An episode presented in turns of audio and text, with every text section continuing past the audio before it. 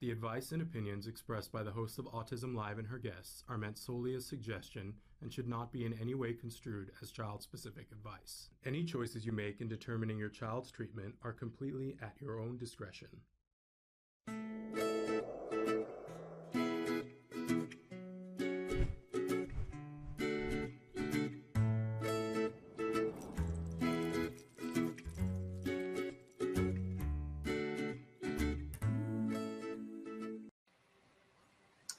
Good morning and welcome to Let's Talk Autism. I am Ariel, also known as Nancy Alspaugh Jackson.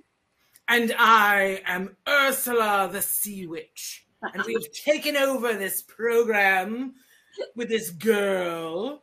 And we are we are going to take over. And we have an additional person, I believe, who has taken over the show with us. Uh, Traven, are, uh, are, are, uh, are, uh, has Traven been taken over as well? Maybe not. Perhaps later. David? Uh, uh, it's oh, it's Jake from State Farm. Hey, Oh, hi. it's Jake from State Farm. I'm sorry. That's the funniest thing. That, that is without a doubt the funniest thing. Uh, there, I, I love that. Uh, w- way to win, Traven. Ve- Very way to win. So uh, I I am Ursula, and you are all poor, unfortunate souls. And before we're done, I plan on signing a deal with the girl, and uh, to help her get the boy. Yes. Yes. Mm-hmm. But there will be there will be some uh, contracts to sign, if you will. Okay. I, I feel like at any moment the makeup is going to crack and fall off my face. you did a great job, Shannon. Well, I was saying to Nancy about half an hour ago as I was finishing up, first, I couldn't find my red lipstick. And second, I started to, you know, sweat with the excitement of it all. And so most of the eye makeup is in my left armpit right now. Oh. Uh, but, but we are live right now, and it is October 29th, and we're so happy to be here with you guys. Nancy and I have been doing Halloween shows now for how long, Nancy? oh, at least, well, I think nine years, right? Yeah, I, Oh, at least that long. And uh, Traven, have you do you have some pictures to show of previous years, just so we can do a walk down memory lane of how we have done this in the past? Um, I believe so. See, and we Oh, actually get to that's see good. Traven produce and see the stress of it all at this point. I like the look of perpetual surprise on my face. I'm going to start drawing my eyebrows much higher in the future. I feel that it's a look uh, for me.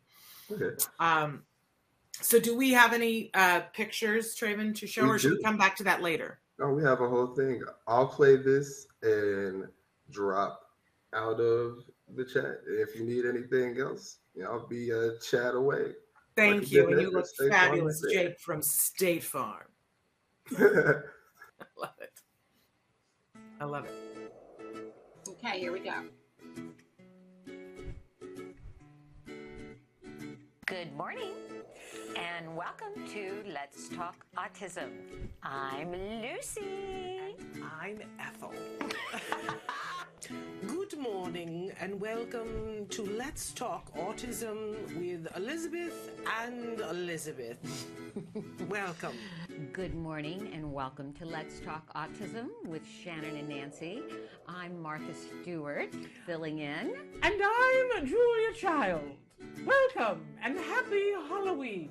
Do do do do can't touch this. Do do do do. Yeah yeah yeah. Rosie, Yes, how's I it am doing, babe? Rosie O'Donnell. And I'm And- Ellen DeGeneres. Hey. And can I just say that you are a cutie patootie. Hello. um, and hello and welcome to Let's Talk Autism with Shannon and Nancy. But obviously, you know, we are not Shannon and Nancy today. So I'm Adele and I'm here with If I could turn back time. it's Cher. Hello. I am Oliver Hardy, and this is my cohort, Mr. Stan Laurel. Stanley. Hello. Good morning. Good morning, darling.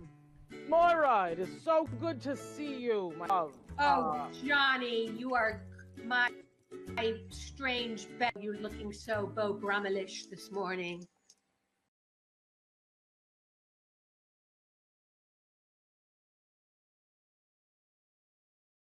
Interesting run there. A pretty interesting run. This is Oh my goodness. Afro Man. Afro Man. Sexy. Well, and I've got uh, Flotsam and Jetsam around here somewhere, but uh, they might make an appearance later on. Okay, Uh, thank you, Afro Man. So That was Wyatt's aide. uh, there we go. Who loves to dress up as Disco Afro Man. There we go. Wyatt, Wyatt went Um, to school this morning in costume as the sheriff. Oh, Woody or a different no, sheriff? just the sheriff. He was Oh, um, okay. LA County Sheriff. He had a wig and a hat and all that. On my sunroof, I had open. Yeah. John had to open up the sunroof on the drive in because his afro was so big. That's hilarious. Uh, thanks to Christine, who's written in and said that we all look great. Thank you. I am sweating profusely. And I couldn't get, I also tried to get my hair to stand up more on end. We had Christine, uh, um, not Christina, Katerina Aguilar on the show on Monday. And she is an amazing performer and a singer who just did a cabaret that's all Disney songs. Ah, and and I had said to people, listen, I have a feeling that the names of our, the characters that Nancy and I will be playing might come up during the course of the show because um, the name of the show is part of part of your world, and I knew that she would talk about Ariel because watching Disney movies, Nancy, is what helped her to begin to speak, and Ariel in particular, watching Ariel talk about her voice and having her voice and losing her voice helped her to be able to speak and then sing. And then she went on to to get her degree in music from the Boston Conservatory of Music. Wow. you know and now she's a performer. She has her show a different world. You guys can check that out. It's actually free it's free on YouTube, but we encourage people to make a donation to her on Patreon. And um, but so we gave that hint. So I'm just wondering how many people knew. And I, and I, we've been talking about doing this for a while. I obviously felt that I could pull Ursula off. I'm having trouble keeping my bustier. I didn't have as much crap as you did. I just had the wig and a bathing suit. So But you're a Barbie and we can dress you up as almost anything, Nancy. And, you know, sometime I want to just dress you up as like all the first ladies. I think you could be an excellent Jackie Kennedy. oh, I'd love to do Jackie the pillbox hat and the Chanel suit. That would be fun. that- So I could be Barbara Bush. These are ideas You for could. future. I could totally. I remember when you were Ethel, you told me you thought you looked more like Barbara Bush. I said I thought I looked like Martha Washington, but I Ah. did sort of look like Barbara Bush. That's true. Uh, and I told them the other day, you, you know, you take this very seriously. The the getting dressed up. I didn't used to. I have to now to keep up with you. so, What's your favorite costume of all those that we looked at? um, I. It's interesting. I really loved us playing the queens. I did too. I, I loved that was your corgi. Your corgi was just the best. Well, the corgi was totally your idea. Um, uh, Traven liked the Adele and Cher. Uh, Uh, so uh, Adele has morphed a lot since then. She's lost half. I know Adele doesn't look like that anymore, but she sure, sure sounds like that anymore. Um, I thought your Ellen was amazing. Um, but uh, yes, Adele has a new album coming out soon. Traven is reminding us. I heard her new song. I love it. Yeah. and they somebody was just doing a joke the other day about uh they showed a picture of Adele and she was in this brown chocolate brown leather pantsuit um that oh my god that woman is just stunningly gorgeous and to have that kind of a voice whoo I know. She has really got all the gifts, doesn't she? yeah really wonderful my favorite part of that of being adele is that i needed I- didn't feel like I looked enough like Adele, and I knew, you know, I could sort of fake the accent. But you know, you have to. You keyed me into this. You were like, you have to have things that show who it is.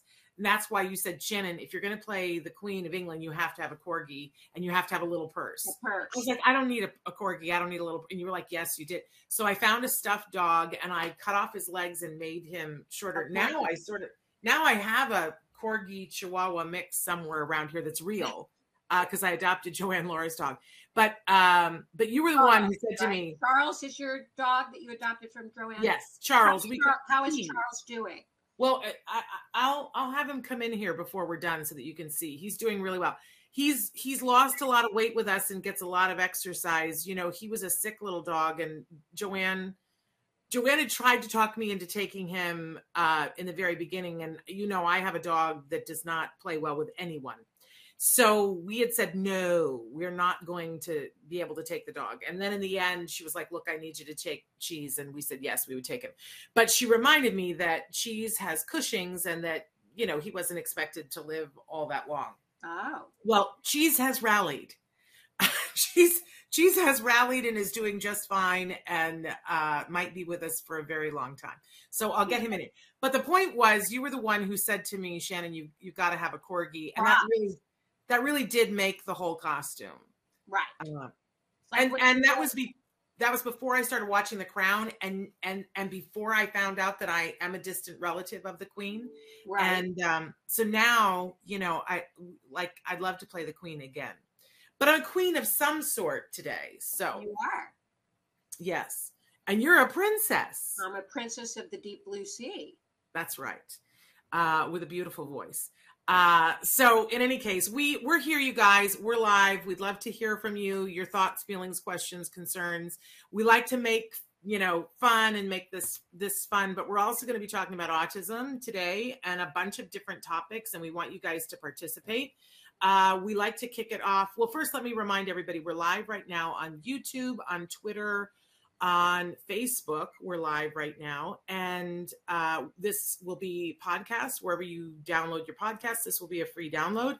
We are, excuse me, as I get choked up. We are the number one rated autism podcast, probably because of the costumes. uh, pro- probably. Um, it's so weird to see myself made up like this. I look like my grandmother. How can that be? My grandmother. Can I tell you my favorite one-liner of all times?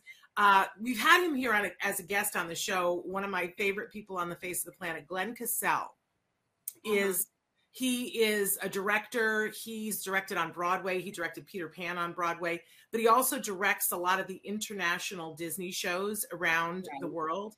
And we had him on the show because he had directed a, a, a version of The Hunchback of Notre Dame featuring a deaf actor as the Hunchback. It was so brilliant, Nancy. It blew all my doors off. So we had to have him on the show. But right after that, or right before that, sometime around that, he was directing The Little Mermaid around the country. There was the version that was traveling around the country, and it had gone to Dallas. And, you know, we love Texas, but Texas has some very interesting not ideas. And those poor, unfortunate souls. And um, they were freaking out in Texas because cast in the lead role of Ariel was a lovely, beautiful actress who was just brilliant on stage. She happened to be of Asian descent. And people lost their minds because how can, how can Ariel in Texas? Hmm, they were like, how can how can Ariel be Asian? And so the local newspaper came out to talk to Glenn and interview him. And they said, you know, do you have any comment on the fact that Ariel is Asian? And my favorite one liner of all time, without missing a beat, he said to them, Well, Ursula's blue. Are we going to talk about that? That's Are we going to talk about that? And I was like, yes. Isn't that the best answer? And I kept thinking about that all week as I was, the- you know, I had to order this makeup special. You can't buy this at the CVS. You know what I'm saying? Oh, saying? really? You had to order that? Yeah. But you know what's great is it's all water based Uh-huh. makeup because it's stage makeup. So, you know, you, it's, I'll tell you what, Wyatt would love this. Yeah. And it might be fun to get some of this and have Wyatt do some body painting on somebody Right. um, because you dip your paintbrush in water and Uh-huh. then you put it and you put it in and then so can you see where I've just painted myself to here? Right. Um, and then it all comes off in the shower. So it's okay. So you've got to take a shower right after this. Yes. Uh, but in any case, uh, I lost my total train of, of what I was saying. We're we're live right now, and uh, yes, and uh, we hope that you guys are watching what, whatever way that you want to watch, and you can write into us right now and ask questions because Nancy and I are willing to take questions today. So we're thrilled to be here. We and we had some news stories. Shall we jump into those, Nancy? Yeah, let's jump into those. Okay, the first one is coming to us from Spectrum, which we love them as a news resource for autism stuff. Um, this is an article that just came out uh, Wednesday from Laura Dattaro about um, a very interesting topic that we talk about a lot here on the show, Nancy, about empathy. Empathy or the lack thereof. Well, I don't know about you. I mean, I probably I think I know you well enough to know what your answer to this. There's been this myth that people who are on the autism spectrum don't have empathy. Can we say what we think about that, Nancy? Yeah, I I don't subscribe to that belief. It's a steaming pile of poo, in my opinion. Um, I think it. I think that that theory came from people who are unable to look at things in a multi-view world. But finally, someone came along, a researcher came along, uh, Geoff Bird, and he said, "You know what? What if it's not that? What if it's something else?" what if people right christine says that's so not true it is so not true and if you spend any time with a person on the spectrum you learn that a lot of times it's their empathy is heightened but geoff bird put out a new theory that what about something called alexithymia and alexithymia is when you don't recognize your own emotions. And i'm wondering if part of it is is that you recognize them but you don't know how to label them. And until uh-huh. we know until we know labels for things it's why we don't have good memory until we have language. Because if you're feeling something and you don't know what it is and you don't have a context for it then how would you know what it was? Right. Um so interesting that they're now doing research about this uh to test the high the you know they tested the hypothesis the the term alexithymia was coined in 1972 uh, and it, it's from Greek words meaning lack of emotion, which is certainly not accurate um, because people on the spectrum do not lack emotion, nor do they lack empathy. Um, but what did you think about this, Nancy? Well, I thought his hypothesis, um, the solution to the riddle, what if instead of lacking empathy, some autistic people can't recognize their own emotions, which is alexithymia, wouldn't that impair their ability to share someone else's, which it certainly would? Yes. Um, and they're hoping that doing research on this and showing this is going to lead to better outcomes of people being more um, more empathetic when when working with individuals on the autism spectrum. Because right. if you think that somebody doesn't have empathy, then how you approach them is different than if you think that they do. I find this is true also in other areas of science too. When when we think that when scientists are doing research, let's say on horses, if they have the understanding uh, underlying thing that horses have emotion, then they will treat horses different. Mm-hmm. When somebody says to you, "Horses don't have emotions," Nancy, what how, how do you react to that? You're a horsewoman. Well, having been around horses all my life, I would say that's simply not true. I, I've experienced, I've owned many horses and have experienced many emotions with horses fear, love, mm. um, happiness, yes. happiness, sadness. I'm sure sadness, I've seen animals yes. grieve. Yeah. Um, and and so responsibly when you're doing research with someone and you know that they're feeling emotions um, and that they have emotions towards other people i think how you approach it is different. They're saying that it's possible that many people on the spectrum have this alexithymia and that knowing that um, that there are ways to treat alexithymia to help people to be able to recognize their emotions. Um, and of course we know from our kids doing good quality aba nancy that there there is a whole part of the curriculum that's just about emotions that starts with knowing what your states of being are. So teaching mm-hmm. kids what you know this is you know right now you're cold and right now you know it's hot outside. So you're feeling hot you're feeling warm or you're tired or you're hungry and labeling those states of being for children and then branching out into other emotions from that. And while doing that helping them to recognize it in other people for those of you who watched the the film Temple Grandin on HBO, one of the things that her mother and her aunt did was take pictures of Temple. They would they would get her to make an angry face, and then they would take a picture of her with an angry face, so she would study it and go, "This is what it looks like when you're angry," so she would recognize it in other people. Right. Isn't that amazing? Right. Um. Yes. this makeup is. I cool. remember when Wyatt was early in ABA flashcards, you know, of, of kids with angry faces to help him identify. Did you have to do the thing too where we were constantly cutting out pictures out of magazines um, so that we could show them to him and say later on we would say, you know, look at the what is what what is this little girl feeling? Um, and it would be a little girl going, you know, like uh, freaking out about something. Uh, we were constantly cutting out pictures. You know, the internet wasn't quite what it is now. Right. Now I just would have pulled things up on the internet, but I don't. exactly. I don't think I. Maybe I. Maybe Google was there and I didn't know it Uh huh. and certainly I didn't know about Google Images back then. Right. But if you're teaching a kiddo something like this, you know, showing them the pictures and languaging it yourself while while you're talking about it helps them to understand what it is. And it, it's not something that happens overnight. It takes some time. But um, you know, I think both Jem and Wyatt are very adept at knowing what their states of being are. And I've been with both Jem and Wyatt when when they've told me that I should calm down, that I that I was getting upset. So I think they're both really good at recognizing when other people are feeling something. Do you agree? I agree. I know Wyatt knows when I'm upset, certainly. Yes. Yes. Uh, and Wyatt and Jem are both really, I think, caring individuals who care about others and and notice when other people are in distress. Right. I know when I have cried on occasion in front of Wyatt, he has expressed a lot of concern. Don't be sad, mom. Oh yeah.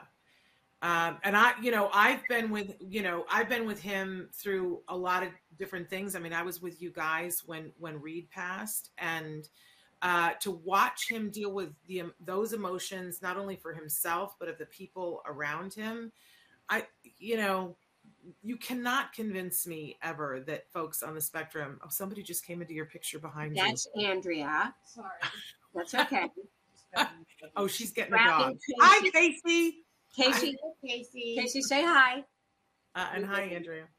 We'll get cheese in here in a minute. There she is. Yeah, there's Casey. Hi, Casey. Hi, Andrea. Hello. Casey is our special needs dog. She's on a uh, holistic health regimen because she has Oh. sluggish gallbladder and liver. So we have to pulverize her medicine every day, put it Wow. in broth in a in a medicine dropper, and force feed it to her every day. That's some devotion and dedication. Uh, but that's what we do for our, our animales. Uh, so moving on to our next story. Oh, Traven is telling us today is National Cat Day. If we'd Oh. only known, we would have had a cat in here. Uh, but moving on to our next story, this kind of really tore my ticket. Uh, is everybody aware of who Julian Assange is? Um, in open court on Wednesday, Julian Assange's lawyer, poor unfortunate soul, uh, testified said that Julian Assange is someone suffering from a mental disorder who would find unbearable because of his Asperger's if he were to um, have to come back to the United States. Um, and that's a dire- direct result of, of what he describes as rumination of his predicament, increasing his anxiety, worsening his condition of imprisonment that would lead to his attempt of suicide being higher. Um, now, I don't know if Julian Assange is actually on the spectrum. This is the first time I've heard that. first time. I've heard that too, although it would not surprise me certainly. it wouldn't surprise me um, at, at all. He's a pretty you know, bright individual um, who um, has interesting ideas uh, about society and and all of that. But what I find interesting is when people you know and it's every it's your business if you have a diagnosis you don't have you, you're not forced to disclose it but it's very interesting that now suddenly if somebody's in court and they don't want to do something remarkably everyone's on the spectrum do you I find know. that and that that's being used as an excuse to possibly commit suicide, just being on the spectrum. It- and the anxiety that would be provoked by yeah, coming that back does to you. not correlate. Well, and we saw this in a case in Canada too, where a young man um, was asking for a different sentence because the lawyer was saying that he was on the spectrum. Um, we we see across the board. The one thing that I keep in mind is we had Alex Plank on when that story had broke, and I asked him how he felt about it. And of course, Alex is a very, um, you know, out there person um, in the press is on the spectrum, and I said, "Doesn't this offend you?" And Alex's response was, "No, not really. It's his lawyer's job to do whatever he can to get him off." And Mhm. you know, uh, you know, he was like, "I don't know whether he's on the spectrum or not, and so it's not for me to say." And and his lawyer's just doing his job. And I thought, see, there's empathy. There's empathy right there, and saying, "Look, I'm just going to take everybody's perspective in this and say I don't know." Um, there's a perfect example. So interesting. I don't know whether Julian Assange is on the spectrum, and I don't know what his mental state is, but I thought it was really interesting that now he's now suddenly is the moment that he's going to disclose that.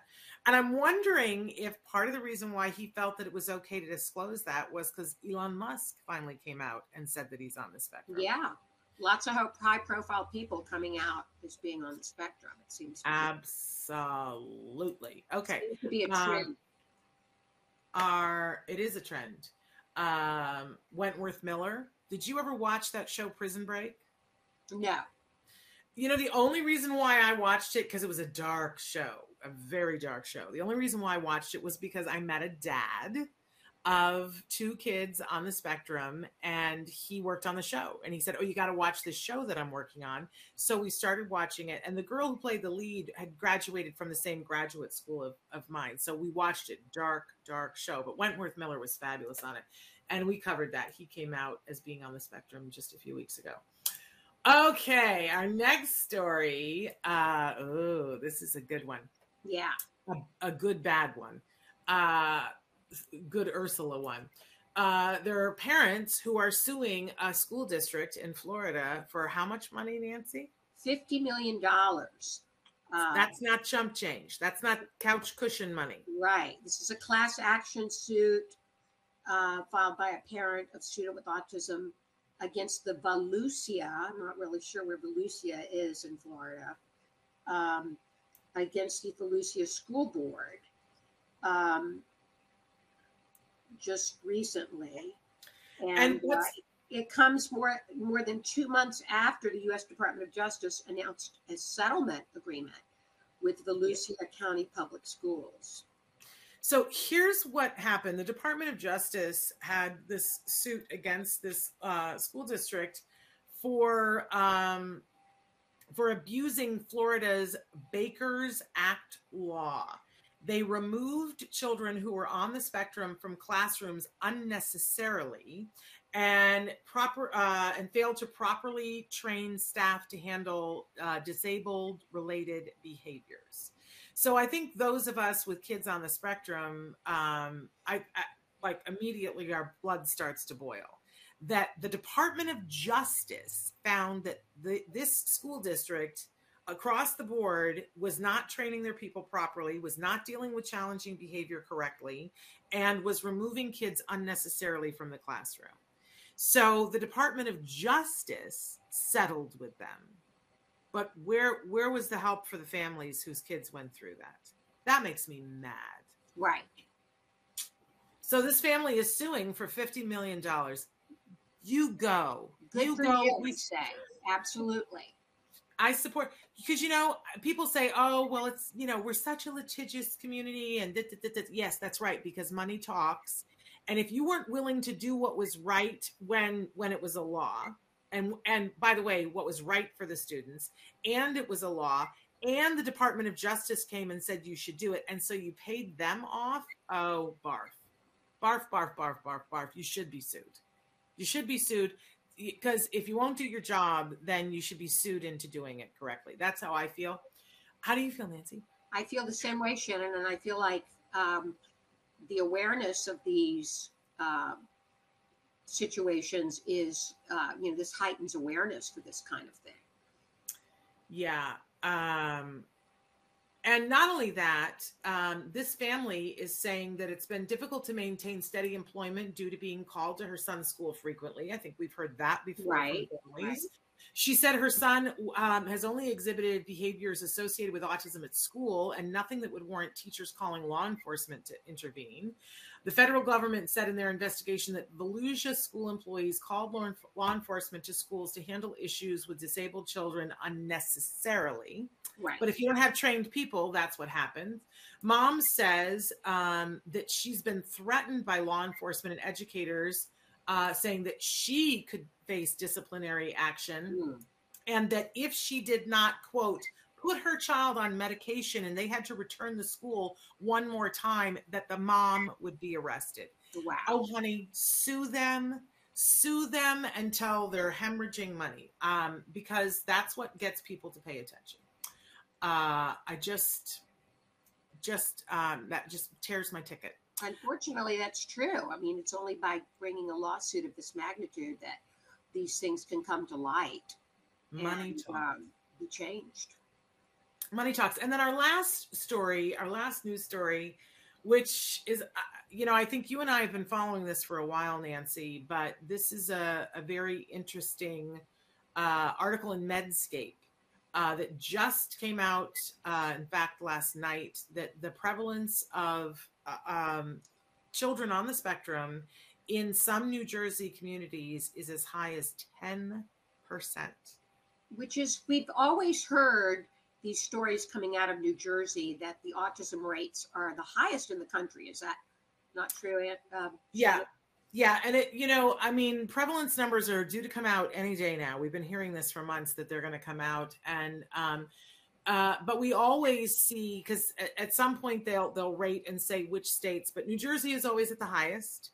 Um, when the rest of us were at one in eighty-eight, New Jersey was closer to one in forty-five Right. um, th- which is what it ended up being for across the board, right?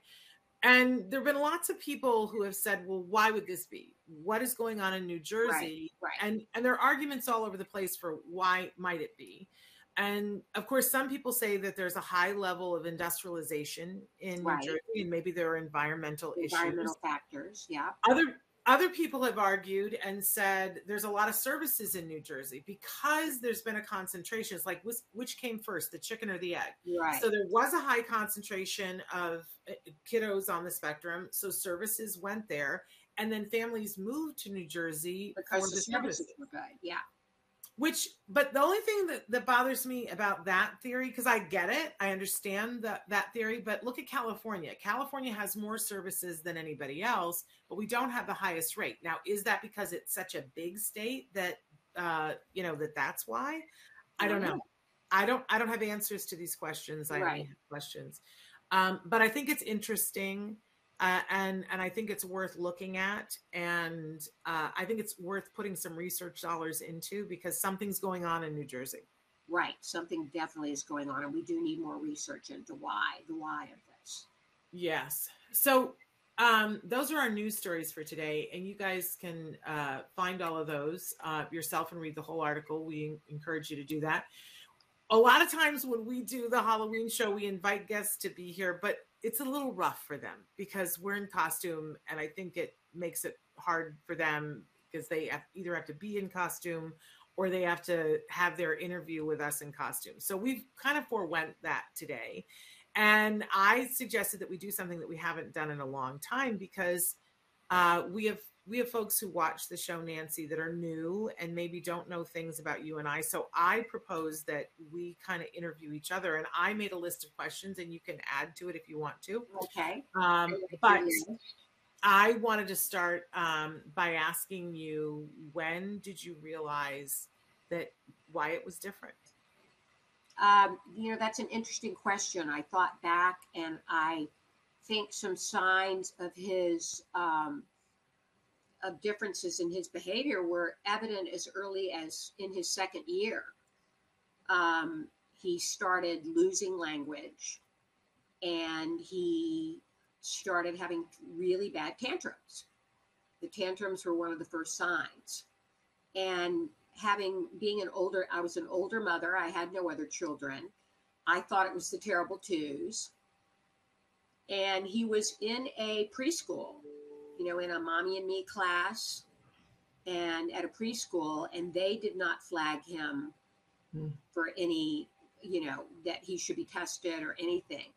They did, I think it was when he was about two and a half, say he needed to have an aide at school. So I did provide an aide for him in that preschool class. Um, And and and that's literally you provided it. I provided it absolutely.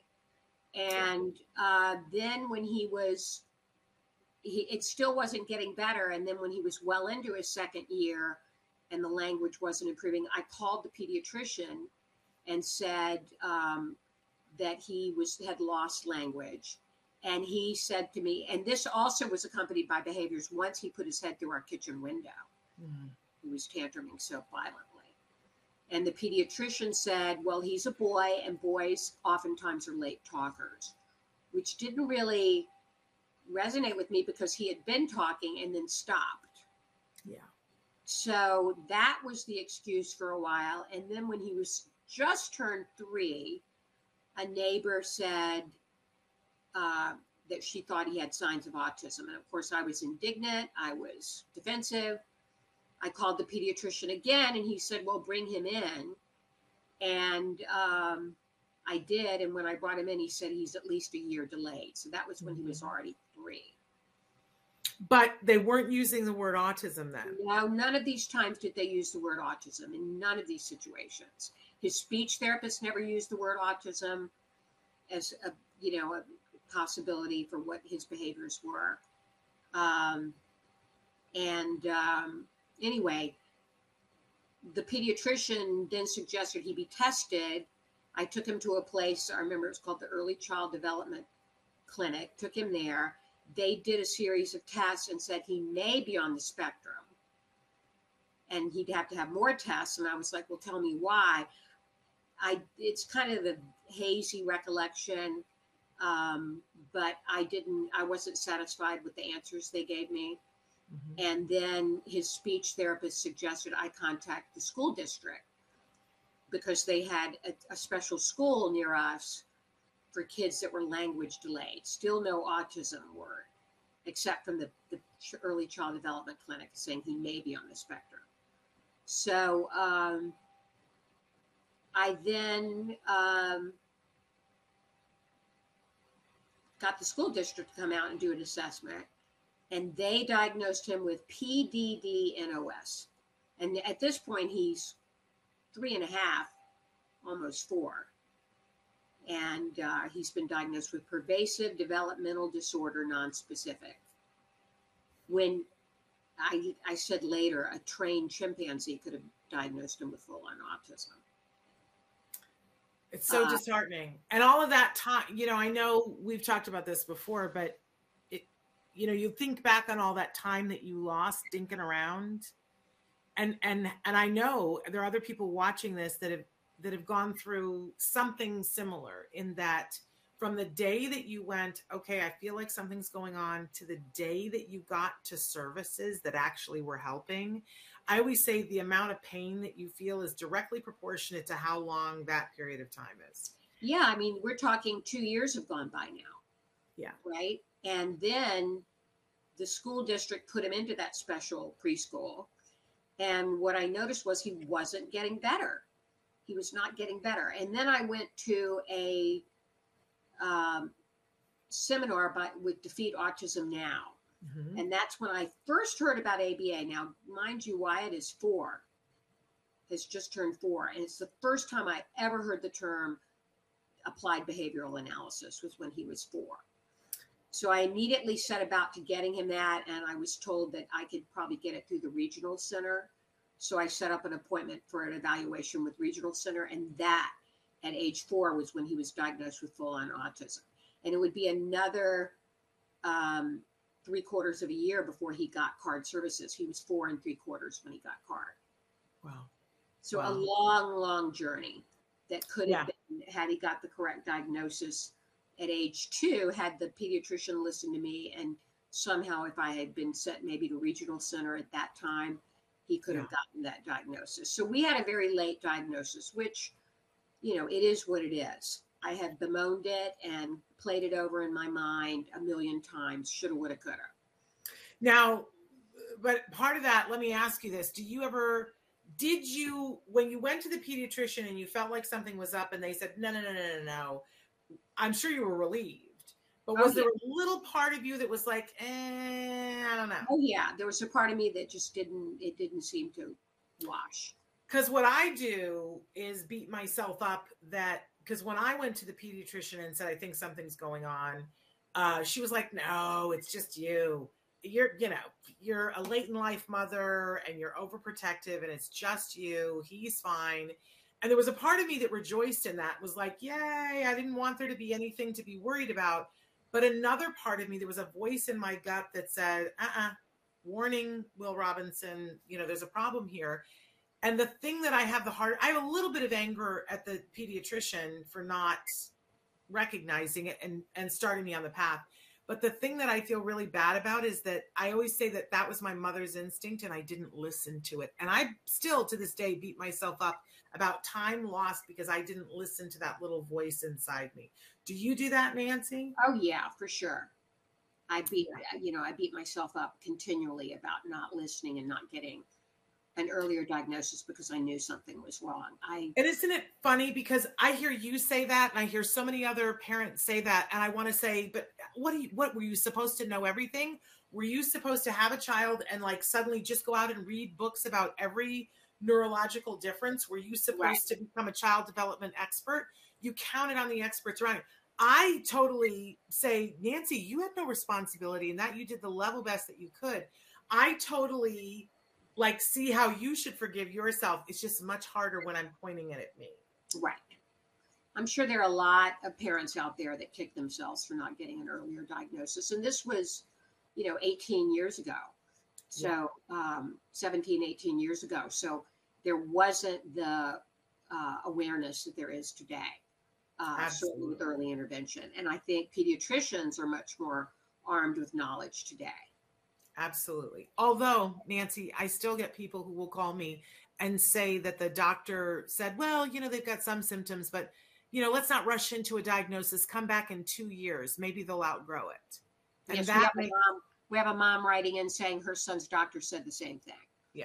Yeah. So, you know, I, there are still doctors out there who say the one thing that I, I am learning still and that I like to share with other parents is if something in your gut says, uh-uh, just honor it. Just honor it. Go and get a second opinion and ask another question. That's still hard for me after all these years, but if you can, you know, do that. Go and what about tell us about your journey? And you got a relatively early diagnosis, though. but it felt like it took forever, right? So when Jem was born, um, he was a C-section baby, and I had gestational diabetes. So they were, and I was 40, at 40, about to be 41. So there were a lot of considerations. And when he came out, he was a little sluggish, and it was hard for him to breastfeed. And he was two days old, and I had um, a nurse come and yell at me and and and read me the riot act about you know a whole bunch of stuff that we had given him like medicine and stuff. And i said i didn't do that. I don't even know what you're talking about.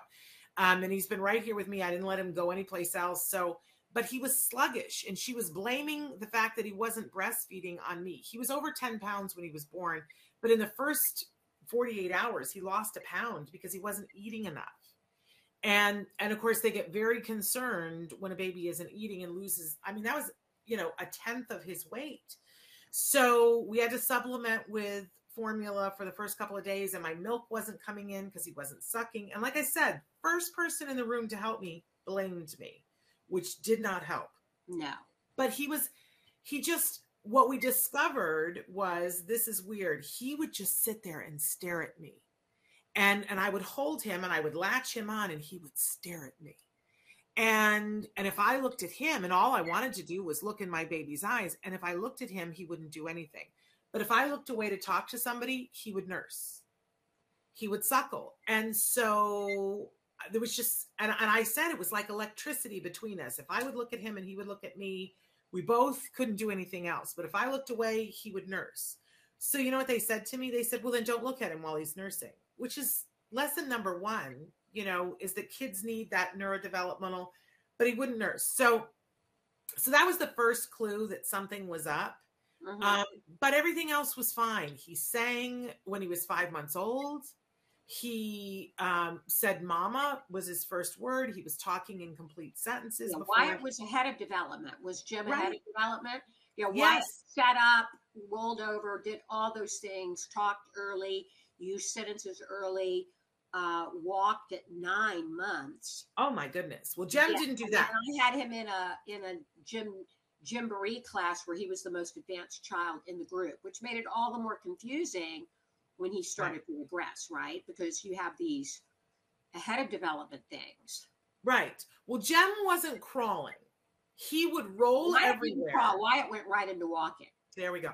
Jem wouldn't crawl. He rolled everywhere and he would try to walk. He thought when he was six months old that he could walk. And he was ticked that he would fall over, that he couldn't do it. But they told us that he had to crawl before he walked, that there was a eye development thing. So we every day we would get down on the floor with him. And so eventually he crawled for like a week and then he walked. Mhm. Um, so there was a brief minute uh, of crawling, but he didn't want to crawl. And um, but still, he was talking in complete sentences, and he was hilarious, and he was so interreactive. We had an Oscar party. I always tell this story because it helps me to remember. We had an Oscar party. We had a room full of people in the living room watching the Oscars, and during a commercial, Jem came out, and I had this old guitar, and he had watched Elvis, and so he would strum the guitar, and then he would look at everybody, right? Mhm. and and that would be their cue to like clap and then and when they would clap he would go thank you thank you very much. And bow. And then you know what what happened is that the language started to go away slowly. So you know there was he he used to come into this one room and he would go mama what doing? And then one day he came in and said mama doing? And i i was like where's the what? Where did the what? I thought language got bigger not smaller smaller. Where did the what go?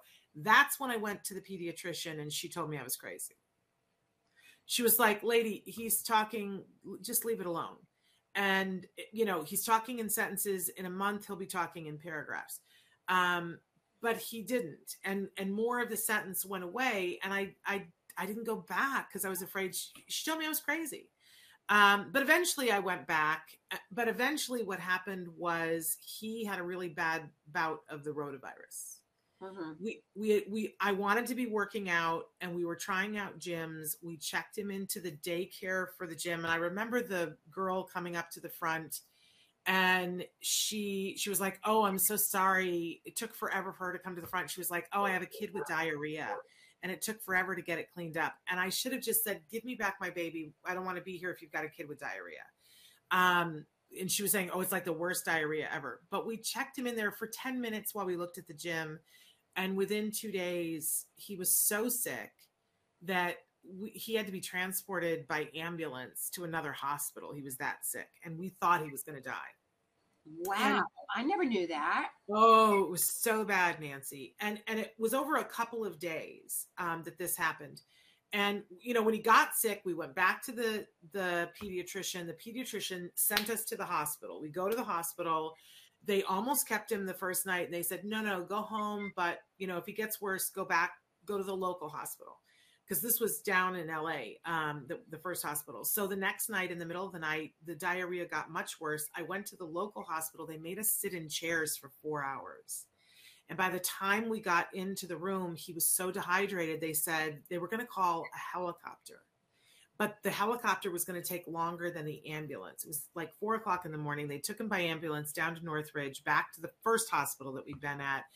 And it was terrible. He, I didn't even recognize him. He, you know how you watch the videos of Feed the Children and they show the kids and their their eyes are mm-hmm. like you know and there's like a fly on their eye and their bellies are all distended Right. that's rotavirus i didn't know that Mm. and and of course they didn't know it was rotavirus at the time. They were trying to figure out what was wrong. But in order to see that it's rotavirus they have to culture some of the poop. But by the time they got to my child because they made us wait so long i'll never do that again there was no poop to culture. So they were trying all these different medicines and nothing was working. And they had come in and said we just don't know what's happening. And finally he pooped just the smallest amount. They cultured it. They said oh it's rotavirus and they came in and do you know what they gave him? They gave him a, a dixie cup of seven up and he was better in an hour. Wow. so when you guys see those ads for feed the children and they say pennies a day save these kids a teaspoon of sugar saves these kids lives. A teaspoon of sugar kills rotavirus. Later on i said to them then why didn't you just give him sugar as one of the things in case it was rotavirus I- still don't understand that. And they said, well, it's very rare in, you know, a first world country to see this level of rotavirus, that he had a really bad bout of rotavirus. And when we, and he had a very high fever through it. And when we took him home, that was it, Nancy. There was no more language. It was gone. Right. There was no more eye contact. He didn't respond to his name. He, it was like he had been going a, a little bit at a time, but the rotavirus just took the rest of it. so that was a clear sign. yeah. Okay. So you had a clear demarcation. Yes. And I didn't know what was happening and I denied and I would ask everybody and everybody in our life said, no, no, no, no, no, he's fine. You know, he just was sick and he's getting over it and whatever. But um finally my mother came to visit and uh, my and my mother didn't put two and two together, but she just said that my husband and I were very bad parents. That we had raised him wrong. Uh, he was violent. He was Yeah, my mother, people. when I took Wyatt home when he was in his second year, she said something's wrong with him. And I said, There's nothing wrong with him. And she goes, He's just, there's something's just not right because he was having tantrums and biting me. And she said, He shouldn't be biting you. And I said to her, You just want me to have l- your life because my younger brother had Down syndrome. And I said, You're just trying to make me have your life. And it's not that way. So well and interestingly interestingly enough my mother said to me you're just a bad parent. Your kid your kid is a wild animal and you're a bad parent and you and your husband waited too long to have children and you're just bad parents. And i said to her you because my brother had behavior problems and i said no you just want it to be equal and even. You want me to have a behavior problem like you did. And um I took her to the airport and I said, get on the plane because I don't want to deal with you. But then I called a friend and she said, you know, you've been asking questions about autism. I think you should take him to be looked at. And like you, I wasn't happy with that friend. Mhm. But I made phone calls that day. And within, I was lucky because I had insurance that would cover going to a developmental pediatrician. And so I had an appointment within three days, but the appointment wasn't for three months. And then I had some time to do research. right. Jim was totally in denial. He was like, "It's no, it's not autism. I don't even know what autism is, but it's not that. He's fine." I thought autism was hand flapping and toe walking, there you go. which Wyatt Well- had neither of. So I Well, thought I- it was the autism. I knew a kid where in my neighborhood where we grew up, and um, and he was on the autism spectrum, but he he was like uh, they kept him pretty much locked up because he was a flight risk. He would run, and he didn't speak, and he hand flapped, and that's all I knew about autism. All I really knew was that his mother's life was over because we rarely saw him but we saw the mother and she went from being this lovely beautiful woman to being a shell of herself. In fact that's Mhm. part of what my one woman show is about Right. is seeing the I remember that change in her. Yeah. I love that uh, cheering is writing in and saying uh, my son was two years and a half which is how old mine was when he was diagnosed. Doctor kept saying he's too young to talk. The boys they talk late. Can't believe that a doctor will think that. And then another one where she sent some emojis with with the eyes because i think we've all been through some version of this right? We're not going to get anywhere near all of these questions in nancy. In fact we've almost got no time left. But okay here's one. What's your best advice uh, first for parents of newly diagnosed kids and then for parents of teenagers? Um, best advice for newly diagnosed is to fight for everything you can possibly get. I heard that 40 hours a week was recommended. Um, but I, when Wyatt was prescribed 30 hours a week of, of ABA, and that was prescribed by CARD, 30 hours a week, I think I should have fought for the 40 hours a week. Yeah. Because he got the services late and I had heard that number, that magical number, 40 hours a week. And um, I didn't fight for it. So if you hear these things, more is better. Yep. Um, so fight for it with every inch of your life. Fight for whatever services you can get. My friend Nancy Alspaugh Jackson says, "Be a dog on a pork chop." Right. I love that. And what's your best advice for? And I, I would say the same thing: get as much as you can, fight for as much as you can. Uh, but what's your best advice for parents of teenagers? Oh, that's a that's a tough one for me. Yeah. Yeah. Um, as a teen, Wyatt has well try listen to your child's request for more independence because I Mhm. think that that's important when they're asking for more independence. Wyatt has a lot. Wyatt's still in ABA therapy. Um, he has. You saw earlier in the show his aide John, who was with him a lot. Mhm. Um, but he asserts his need for independence quite a bit. So we're trying to. He's 19 now, so we're trying to listen to that and honor that. Um, so I would say, you know, listen to your child. Uh, yeah, I, I would say that too, and feed their passion. Uh, Jasper wants to know any advice for how to lower anxiety around needles and meds. I want to say, Mm. Jasper, this week we covered um, in our jargon of the day on Monday something called systematic desensitization. That's the thing that's the best. Um, and so you can go back and watch Monday's show and take a look at that. Um, but basically, you're going to want to set up circumstances where you're going to play doctor a lot in your house. Very slowly, you're going to normalize it for him so that he can be, he, or she, I don't want to assume, um, can be around needles and not feel anxiety. Please do systematic desensitization, not the term that we covered yesterday, which is flooding. Flooding is really hard, and often unintentionally, we do flooding. We take our kids to the doctor and they say, Oh, we got to take blood and then all of a sudden we're there and there's the needle and there's no time to deal with the anxiety. Please take the time to do the systematic desensitization and go slowly. Buy them a doctor kit with a play needle um, that doesn't have a needle at all and have them give you shots. And if they have anxiety with that go back one step further and just play doctor without the needle right slowly work up yeah I, I love this. Shearing says a- a- anybody has anxiety about needles, right? I do. Right. I, you know, Everybody does. right? But what we manage it, and what we want to do is help your child manage it, which means we gotta gotta normalize. So go back and watch Monday's show, or you can look in the playlist on YouTube. It should be there under jargon and look for systematic desensitization, and then you can Google it and find out a lot more information about.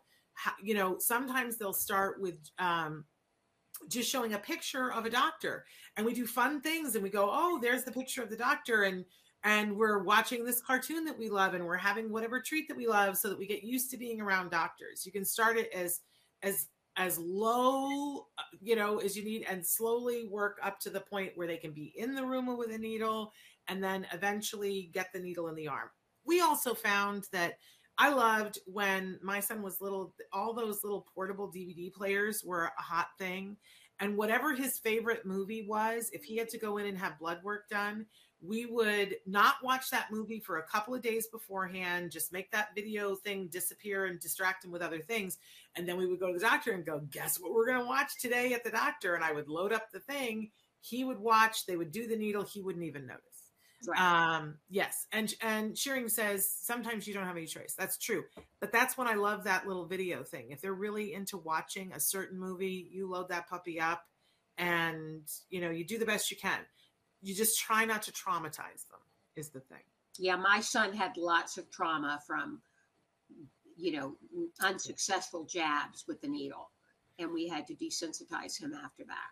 and and truly like when you go in call them ahead of time and say we're going to come in my child's on the spectrum i need your person who does this the best. Right. And I'm probably going to need another person there to help, and I'm going to have to be there. We're going to have to play a video. Don't have them do the intern who's like just learning how to find the no. Like be be Ursula and Mhm. say, I want your best phlebotomist here, the person who can get it on the run. That's the person you want. All right, we are totally out of time. Can I tell you though, next week on the show, it's a big week. Um, we're starting out on. Uh, ugh, I hate when they want to hold. I know. Of course, they want to hold you. Jasper says they wanted nurse wanted to hold her down. I hate it when they want to do that, and I know why they want to do it because what they don't want to do is by accident jab them and not end up getting blood. Right. Um, but instead of having them hold your child down, ask if you can sit on a gurney and hold your child lovingly. And maybe bring their stuffed animal and have them hold on to their stuffed animal and you hold on to them lovingly so that we're not having strangers pin them down or tie them down. Let's let's please not do that. And but you understand that the nurses are like well my worst fear is that i've got the needle in and they jerk and then i've hurt the child but let's help them you can basket hold your own child lovingly if you're sitting on the bed and holding on to them um, and then the nurse will feel a little bit more secure um, but um, you know uh, that's the thing. But anyway, I started to say on Monday, Bob DeMarco from Ability Life Solutions is going to be here unveiling a brand new thing on Monday. We're, we're so looking forward to that. On Tuesday, Matt Asner and I believe Navah Paskowitz Asner are going to be here talking about their new gala that's coming up in November. It is so star studded, I can't even believe it. Wig totally blown. They're going to unveil unveil on the show on Tuesday who the new stars are for this year's version of It's a Wonderful Life. Oh my gosh, Nancy, you're not even going to believe it. Mm. If you this is all going to be virtual and online, but if you could get all these stars in one room, let me just tell you the the the price of a ticket would be in the six figures because it's that big. The stars Right, that they've gotten. right. Very good. Holy Christmas. Then on Wednesday, we've got Dr. Doreen Granpeesheh going to be answering your questions. On Thursday, Bonnie Yates will be here. And on Friday, I don't know who we have next week, but uh, we'll find that out and we'll let you guys know that. Okay. Thank you guys. Have a happy, Have a happy Halloween and a safe Halloween. yes, don't try to do too much. Enjoy it. When it gets too much sensory overload, go back to watching a video. You know what I mean? Don't try to do too much. All right, you guys, we'll see you on Monday. Until then, give your kiddos a hug from me. And yourselves a hug from me. Bye bye. Bye bye for now.